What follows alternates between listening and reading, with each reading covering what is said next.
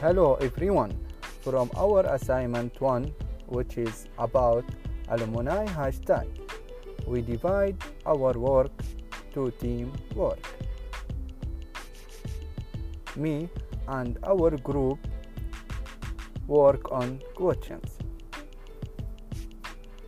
The questions divide in three parts tips, advice, and experience.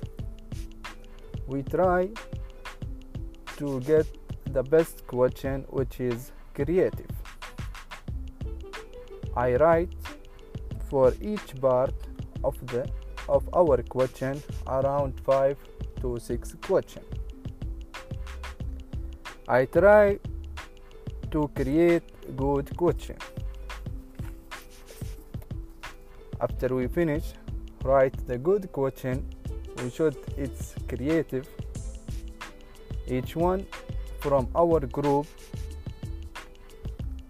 bring his question to meeting. To choose all good question after that to use in interview. And send him in to other stake with interviewers